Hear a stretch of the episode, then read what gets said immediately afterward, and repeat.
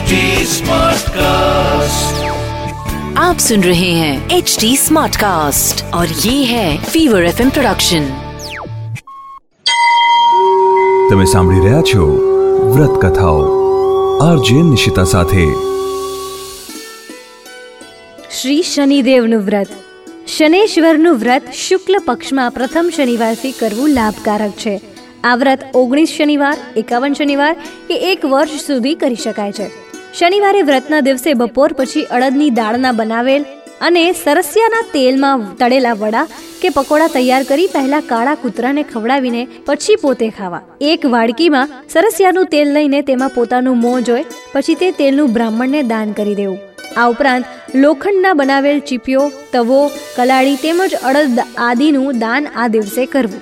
રાતના સમયે પીપળાના ઝાડ નીચે તેલનો દીવો કરવો. શનેશ્વરના વ્રતના દિવસે વ્રતકથા અવશ્ય વાંચવી કે સાંભળવી. આ ઉપરાંત શનિદેવનું નામ સ્મરણ સ્તુતિપાઠ પૂજાપાઠ સ્તોત્રપાઠ ચાલીસા પાઠ, અષ્ટક પાઠ, કવચ પાઠ આદિ શક્ય તમારાથી થઈ શકે તેટલું કરવું શરૂ કરીએ શનિદેવના વ્રતની કથા. ઘણા પ્રાચીન કાળની વાત છે. સૂર્ય, ચંદ્ર, મંગળ, બુધ, બૃહસ્પતિ, શુક્ર, શનિ, રાહુ અને કેતુ આ નવ ગ્રહ એકઠા થયા અને વાતોએ વળગ્યા. સૂર્ય કહે, તમારા બધામાં હું સર્વશ્રેષ્ઠ છું. મારી કૃપા હોય તો વ્યક્તિ ધન, કીર્તિ, રાજ, સન્માન, કુટુંબ, સુખ, પુત્ર સુખ, બુદ્ધિ લાભ અને સર્વ કાર્ય સિદ્ધ કરી શકે છે.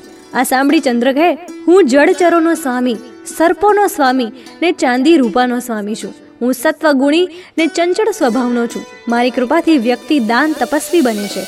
દેવોની ભક્તિ કરે છે. આ સાંભળી મંગળ કહે હું પૃથ્વીનો પુત્ર છું. મારી કૃપાથી વ્યક્તિના શત્રુનો નાશ પામાય છે. મુશ્કેલ કામ સરળ બની જાય છે. હું વ્યક્તિને અનેક વૈભવો આપું છું. આ ત્રણેયની વાત સાંભળી બુદ્ધ કહે, તમે જાણો છો કે મને રાજકુમાર તરીકેનું પદ મળેલ છે? ત્યાં તો બૃહસ્પતિ કહે, અરે, હું તો બધા દેવતાઓનો ગુરુ છું. પછી તો બીજાની તો વિસાજ શું? પછી તો શુક્ર, શનિ, રાહુ અને કેતુએ પણ પોતપોતાની વિશિષ્ટતા બતાવવા પ્રયાસ કર્યો. આમ નવ ગ્રહોમાં કોણ મોટો? તેની ચડસા ચડસી થવા લાગી. અંદરો અંદર વાદ વિવાદ ઘણો ચાલ્યો. છેવટે સૂર્યએ બધાને શાંત પાડ્યા અને કહ્યું, આપણે અંદરો અંદર ઝઘડીએ અને વાદ વિવાદ કરીએ તેનો કોઈ અર્થ નથી. આપણે બધા ઇન્દ્ર રાજા પાસે જઈ ન્યાય કરાવીએ કે આપણા બધામાં સર્વશ્રેષ્ઠ કોણ છે? બધા ગ્રહો સૂર્યની આ વાત સાથે સંમત થયા.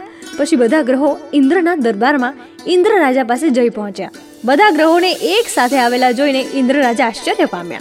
તેમણે બધા ગ્રહોને આસન ઉપર બેસવા કહ્યું અને અહીં આવવાનું શું પ્રયોજન છે તે પૂછ્યું. સૂર્ય કહે, હે ઇન્દ્ર રાજા, અમારા નવ ગ્રહોમાં કોણ મોટું? તે બાબત પર ઝઘડો પડ્યો છે. દરેક ગ્રહ પોત પોતાને બધાથી મોટો માને છે. અમે તમારી પાસે આ બાબતે ન્યાય માંગવા આવ્યા છીએ. અમારામાંથી સૌથી મોટો કોણ એ તમે જ જણાવો. ઇન્દ્ર રાજા સૂર્યની વાત સાંભળી વિચારમાં પડી ગયા. આમાં કોને મોટો કહેવો? એ એક સમસ્યા હતી. તે જેને મોટો કહે એટલે બાકીના આઠ ગ્રહો તેમના ઉપર નારાજ થાય. આમ વિચારી ઇન્દ્રદેવ બોલ્યા મારામાં એટલું સામર્થ્ય નથી કે હું નિર્ણય કરી શકું કે કોણ મોટો છે અને કોણ નાનો છે. આનો ન્યાય મેળવવા તમારે પૃથ્વી લોકમાં જવું પડશે. ત્યાં ઉજ્જૈની નગરીમાં વિક્રમાદિત્ય નામે રાજા રાજ કરે છે. તે તમારો ન્યાય કરશે. ઇન્દ્ર રાજાની વાત સાંભળી નવે નવ ગ્રહ ત્યાંથી સીધા વિમાનમાં બેસી પૃથ્વી લોકમાં આવ્યા નીકળ્યા. તેઓ બધા વિમાનમાં બેસી ઉજ્જૈની નગરીમાં વિક્રમ રાજાના સભાગૃહ સામે આવીને ઉતર્યા. તે સમયે વિક્રમ રાજા સભા ભરીને બેઠા હતા. તે સભામાં અનેક વિદ્વાન અને જ્ઞાની મહાપુરુષો, મંત્રીઓ વિપ્રવો બેઠા હતા. ત્યાં એક અનુચરે આવીને ખબર આપ્યા કે દેવલોકમાંથી વિમાનમાં બેસી કોઈ દેવતાઓ આવ્યા છે. રાજા આ વાત સાંભળી આશ્ચર્યમાં પડી ગયા. ત્યાં તો નવે ગ્રહો સભાગૃહમાં દાખલ થઈ વિક્રમ રાજા સમક્ષ ઉપસ્થિત થયા. વિક્રમ રાજા નવે ગ્રહોને ઓળખી ગયા અને ઊભા થઈને તેમને પ્રણામ કર્યા અને આવકારતા બાજુમાં ખાલી પડેલ આસનોમાં બેસવા વિનંતી કરી. નવે ગ્રહો આસનોમાં બેઠા. પછી વિક્રમ રાજાએ તેઓને પૂછ્યું, હે નવગ્રહ દેવતાઓ, આજે મારા રાજ્યમાં પધરામણી કરી મને ઘણો ઉપરત કર્યો છે. હવે આપ અહીં આવવાનું શું પ્રયોજન છે? તે જણાવશો તો મારા ઉપર ઘણી કૃપા થશે.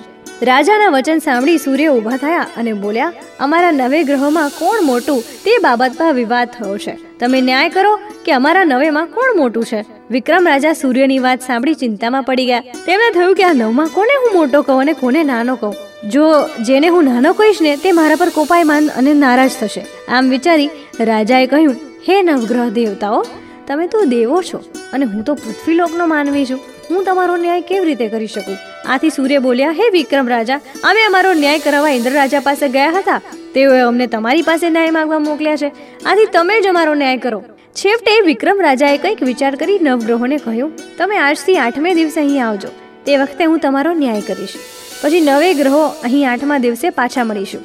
એમ કહી નક્કી કરી વિમાનમાં બેસી પોતપોતાના સ્થાનકે ગયા. રાજાએ પછી પોતાના મંત્રીઓ, વિદ્વાનો અને જ્યોતિષીઓ સાથે મસલત કરી એવું નક્કી કર્યું કે સોના, ચાંદી, પિત્તળ, કાંસુ, તાંબા, જસત અબરક લોઢા આદિ નવ આસનો બનાવવા અને તે આસનો રાજસભામાં ગોઠવવા. વિક્રમ રાજાની સૂચના થતાં બધી વ્યવસ્થા ગોઠવાઈ ગઈ. આઠમા દિવસે નવે ગ્રહો વિક્રમ રાજાના દરબારમાં આવ્યા. સૌથી પ્રથમ સૂર્ય આવ્યા. તેમણે ઉત્તમ એવા સોનાના આસન ઉપર બેસવા વિનંતી કરી. પછી ચાંદીના આસન ઉપર ચંદ્રદેવને બેસવા કહ્યું. આમ દરેક ગ્રહને જેમ જેમ આવતા ગયા, તેમ તેમ અલગ અલગ ધાતુના આસન ઉપર બેસાડવામાં આવ્યા. સૌથી છેલ્લા શનિદેવ આવ્યા. તેમને લોઢાના આસન ઉપર બેસાડવામાં આવ્યા. બધા ગ્રહો આવી ગયા. જાણી શનિદેવ બોલ્યા, હે વિક્રમ રાજા, તમારા કહેવા મુજબ અમે બધા અહીં આવી ગયા છીએ. હવે તમે અમારો ન્યાય કરો. અમારામાં સૌથી મોટું કોણ છે? આથી વિક્રમ રાજા ઊભા થઈને કહેવા લાગ્યા, ગ્રહ દેવતાઓ જેમ તમે આવ્યા તે ક્રમમાં તમે પાછા જાઓ. તમે તમારો ન્યાય જાતે જ કર્યો છે. તમે સૌથી છેલ્લા આવ્યા, તેથી તમારો ક્રમ સૌથી છેલ્લો આવે છે. આ માટે મને માફ કરશો. આથી શનિદેવ ગુસ્સે થઈ બોલ્યા, હે વિક્રમ રાજા, આ ન્યાય બરાબર થયો નથી. તમે ફરીથી ન્યાય કરો. વિક્રમ રાજા બોલ્યા, એકવાર જે ન્યાય થયો, તેનો ફરીથી ન્યાય ન થાય. આથી ન્યાયને માન્ય રાખો. આ સાંભળી શનિદેવ ક્રોધાયમાન અને નારાજ થઈને બોલ્યા, વિક્રમ રાજા, તમે મારા બળ પ્રકારને જાણતા નથી. સૂર્ય એક રાશિ પર એક મહિનો, ચંદ્ર સવા બે દિવસ, મંગળ દોઢ મહિનો, બૃહસ્પતિ તેર મહિના, બુધ અને શુક્ર એક એક મહિનો, રાહુ અને કેતુ ઉલટા ચાલતા કેવળ અઢાર મહિના એક રાશિ પર રહે છે, પરંતુ હું એક રાશિ પર અઢી વર્ષ ત્રીસ મહિના રહું છું. મારી અવકૃપા થતા મોટા મોટા દેવતાઓને પણ દુઃખ ભોગવવું પડે છે. જ્યારે રામચંદ્ર પર સાડા સાતી આવી, ત્યારે તેમને રાજપાટ છોડીને વનવાસ જવું પડ્યું હતું. તેમ રાવણ પર સાડા સાતી આવી, ત્યારે તેની સોનાની લંકા બળી ગઈ અને તેના કુળનો નાશ થયો. આથી હવે તમને હું કહું છું કે તમે સાવધાન રહેજો. વિક્રમ રાજાએ કંઈક શોભ સાથે કહ્યું, શનિદેવ, મેં તો આપની સાથે ન્યાય જ કર્યો છે, પરંતુ જો તમે તેને અપમાન સમજતા હો, તો હું શું કરું? તમને જેમ ઠીક લાગે, તેમ કરજો. હું તમારી ધમકીથી બીવું તેવો નથી. મારા ભાગ્યમાં જે લખ્યું હશે, તે મારે ભોગવવું પડશે. કેટલાક સમય પછી વિક્રમ રાજા પર સાડા સાતી આવી. તે સમયે શનિદેવ ઘોડાના વેપારીનું રૂપ લઈને અનેક ઘોડાઓ સાથે ઉજ્જૈની નગરીમાં આવ્યા. વિક્રમ રાજાને જાણ થઈ કે કોઈ પરદેશી ઊંચી જાતના ઘોડા લઈને આવ્યો છે. આથી વિક્રમ રાજાએ તે વેપારીને બોલાવી ઘોડા બતાવવા કહ્યું, વેપારી ઘોડા લઈ આવ્યો. વિક્રમ રાજા એક પછી એક ઘોડા જોવા માંડ્યા. આમાંથી તેમને એક ઘોડો પસંદ પડી ગયો. તેમણે આ વેપારીને ઘોડાનું મૂલ્ય પૂછ્યું. વેપારીએ કહ્યું, પેલા તમે તે ઘોડા ઉપર બેસીને તેની પરીક્ષા લઈ જુઓ. પછી તેનું મૂલ્ય આપણે નક્કી કરીએ. વિક્રમ રાજા તે ઘોડાની પીઠ ઉપર બેસીને દોડાવવા લાગ્યા. તે ઘોડો એટલી તેજ ગતિથી દોડવા લાગ્યો કે વિક્રમ રાજા તેને કાબુમાં રાખી શક્યા નહીં. આમ ભાગતો ભાગતો આ ઘોડો ગાઢ જંગલમાં પહોંચી ગયો. આ જંગલનું નામ અંધીવન હતું. અહીં વાઘ, સિંહ, ચિત્તા, દીપડા આદિ વિકરાળ પ્રાણીઓ રહેતા હતા. છેવટે એક ઘોડાએ રાજાને પોતાની પીઠ ઉપરથી નીચે પટકીને તે અંતર ધ્યાન થઈ ગયો. વિક્રમ રાજા વિચારમાં પડ્યા કે મારે કોની સાથે વેર નથી તો પછી મને અહીં કોણ અને શા માટે લાવ્યું છે? આમ વિચારતા રાજા આમ તેમ જોવા અને ફરવા લાગ્યા. આમ ભટકતા ભટકતા ઘણો સમય વીતી ગયો. છતાં બહાર નીકળવાનો કોઈ માર્ગ જ જડતો નહોતો રાજાને સખત ભૂખ અને તરસ લાગી હતી. ચારે બાજુ દૂર દૂરથી હિંસક પ્રાણીઓના અવાજો સંભળાતા તેથી રાજા એક ઝાડ ઉપર ચડીને જોવા લાગ્યા. ત્યાં તેમની નજર નગર તરફ જવાનો માર્ગ દેખાયો. વિક્રમ રાજા નીચે ઉતરી તે માર્ગે આગળ વધ્યા અને ત્રંબાવટી નગરીમાં આવી પહોંચ્યા. નગરમાં ફરતા ફરતા તેઓ એક દુકાને જઈ પહોંચ્યા અને તેમણે શેઠને કહ્યું, મારું નામ બીકો છે.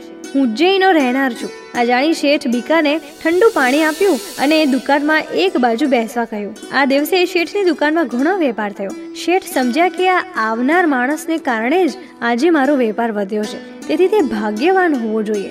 સાંજ પડતા શેઠ બીકાને પોતાની સાથે ઘેર લઈ ગયા.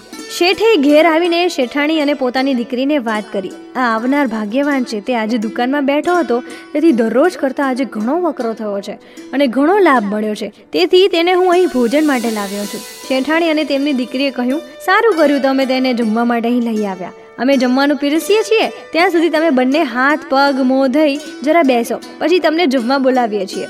દીકરીએ શેઠને મહેમાનને પોતાના ઓરડામાં ઉતારવા આપવા કહ્યું. બીકો હાથ પગ મોં ધોઈને ઓરડામાં બેઠો. ત્યાં તેણે એક કૌતુક જોયું. દિવાલની ખીટી ઉપર એક હીરાનો હાર લટકી રહ્યો હતો. તેને ભીંત ઉપર ચિત્રેલ એક હંસ ગળી રહ્યો હતો. બીકો આ જોઈ આશ્ચર્ય પામ્યો. જમવાનું કોઈ કેણ આવતા બીકો જમવા ગયો. પછી શેઠની દીકરી પોતાના ઓરડામાં આવી હીરાનો હાર જે ખીંટીએ લટકાવ્યો હતો તેને લેવા ગઈ.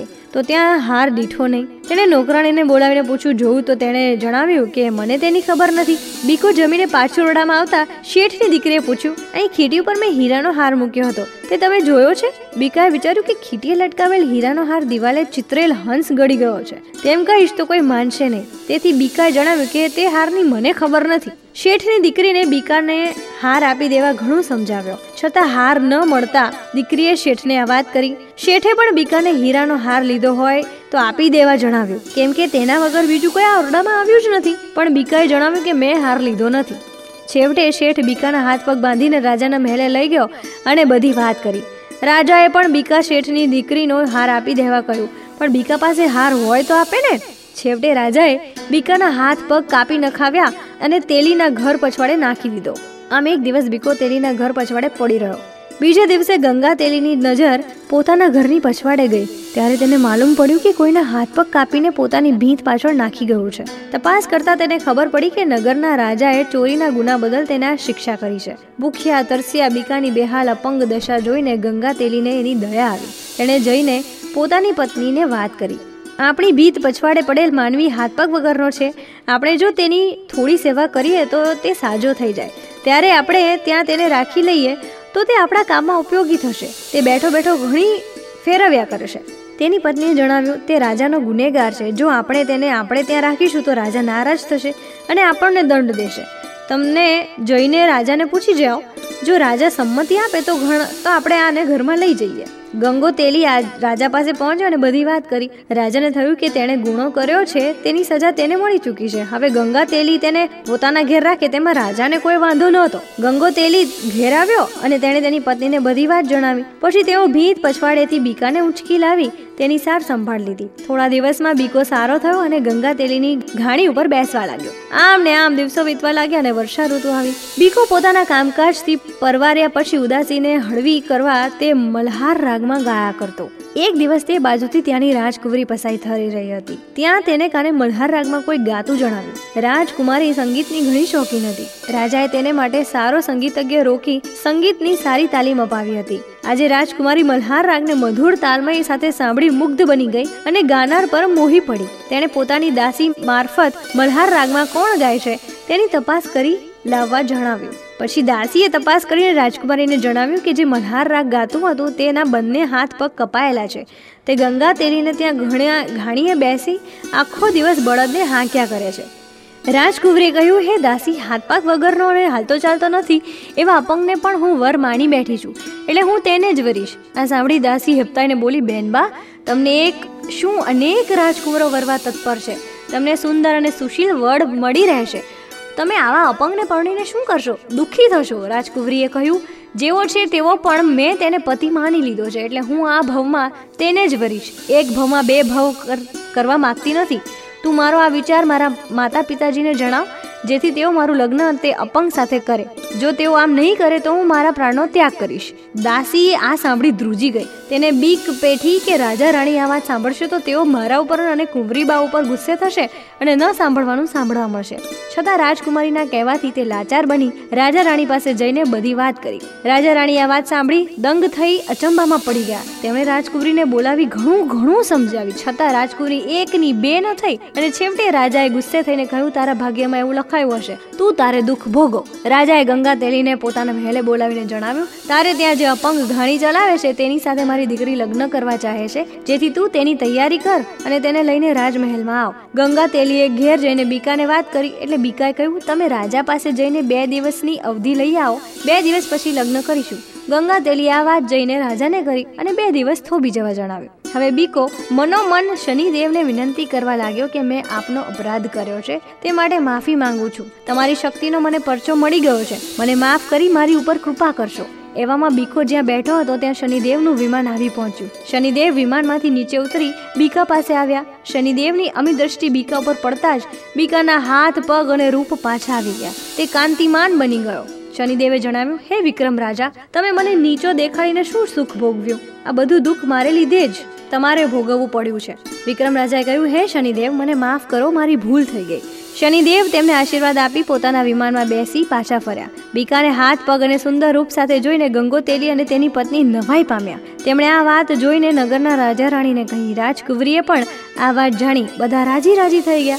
રાજાએ ધામધૂમથી જાન લઈ આવવા ગંગા તેલીને અઢળક ધન આપ્યું. લગ્નના દિવસે મોટી ધામધૂમ સાથે બીકાની જાન નીકળી અને આખા માર્ગ ઉપર બીકાને જોવા માટે ટોળે ટોળા જામ્યા હતા. બીકાને જોઈને બધાની આંખો ઠંડી થઈ. રાજમહેલમાં આજે અનેરો આનંદ હતો. રાજમહેલને શણગારવામાં આવ્યો હતો. જ્યાં ત્યાં રોશની અને વાજિંત્રો વાગી રહ્યા હતા. વરરાજાને માયરામાં લાવવામાં આવ્યો. હાથે વાળો મેળવ્યો. મંગળ ફેરા ફેરવવામાં આવ્યા. વરમાળા પહેરાવવામાં આવી. ગોરને અને કુંવરીના માતા પિતાને પગે લાગ્યા. મીંઢળ છેડા છેડી અને ગોત્રજને પાળે પાડ્યા. છેલ્લે કંકણ દોરા છોડી મીકો મહેલમાં ગયો. બીજા દિવસે સભા થઈ ત્યારે રાજાએ બીકાને દરબારમાં બોલાવ્યો અને પૂછ્યું, તમે કોણ છો ને તમારી આ હાલત શાથી થવા પામી? તેની વિગત જાણવા બધા પ્રજાજનો ઉત્સુક છે. જો તમને વાંધો ના હોય તો વાત જણાવો. આથી બીકાએ ઊભા થઈ જણાવ્યું, હું ઉજ્જૈની નગરીનો રાજા વિક્રમાદિત્ય છું. શનિદેવ મારા ઉપર નારાજ થવાથી મારી આ પરિસ્થિતિ થવા પામી હતી. છેવટે શનિદેવની કૃપાથી હું મારા મૂળ સ્વરૂપમાં આવી ગયો છું. ઉજ્જૈની નગરીના રાજા વિક્રમાદિત્યનું નામ સાંભળતા જ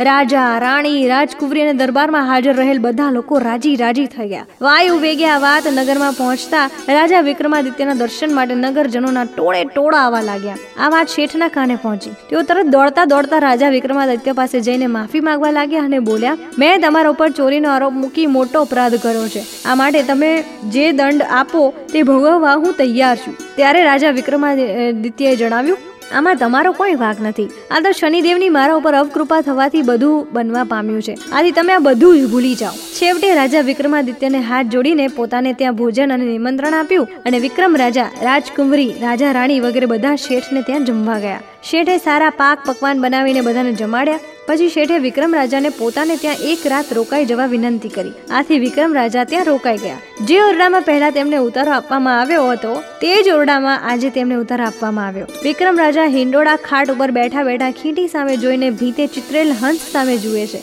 તેમના આશ્ચર્ય વચ્ચે ભીતે ચિત્રેલ હંસ મોંમાંથી હીરાનો હાર કાઢીને ખીટીએ લટકાવવા પ્રયત્ન કરતો હતો. વિક્રમ રાજાએ તરત જ શેઠને બોલાવ્યા, બતાવ્યું. શેઠ પણ આ જોઈ તાજુબ થઈ ગયા. શેઠને આ દ્રશ્ય જોઈ અચરજ થયું. પછી તેઓ વિક્રમ રાજાને પગે પડીને માફી માંગવા લાગ્યા અને જણાવ્યું, હે રાજન, તમે મારી દીકરીનું પાણી ગ્રહણ કરો તો હું માનું છું કે મને માફ, તો તમે મને માફ કર્યો છે. પછી વિક્રમ રાજાએ શેઠની દીકરી સાથે પણ પરણ્યા.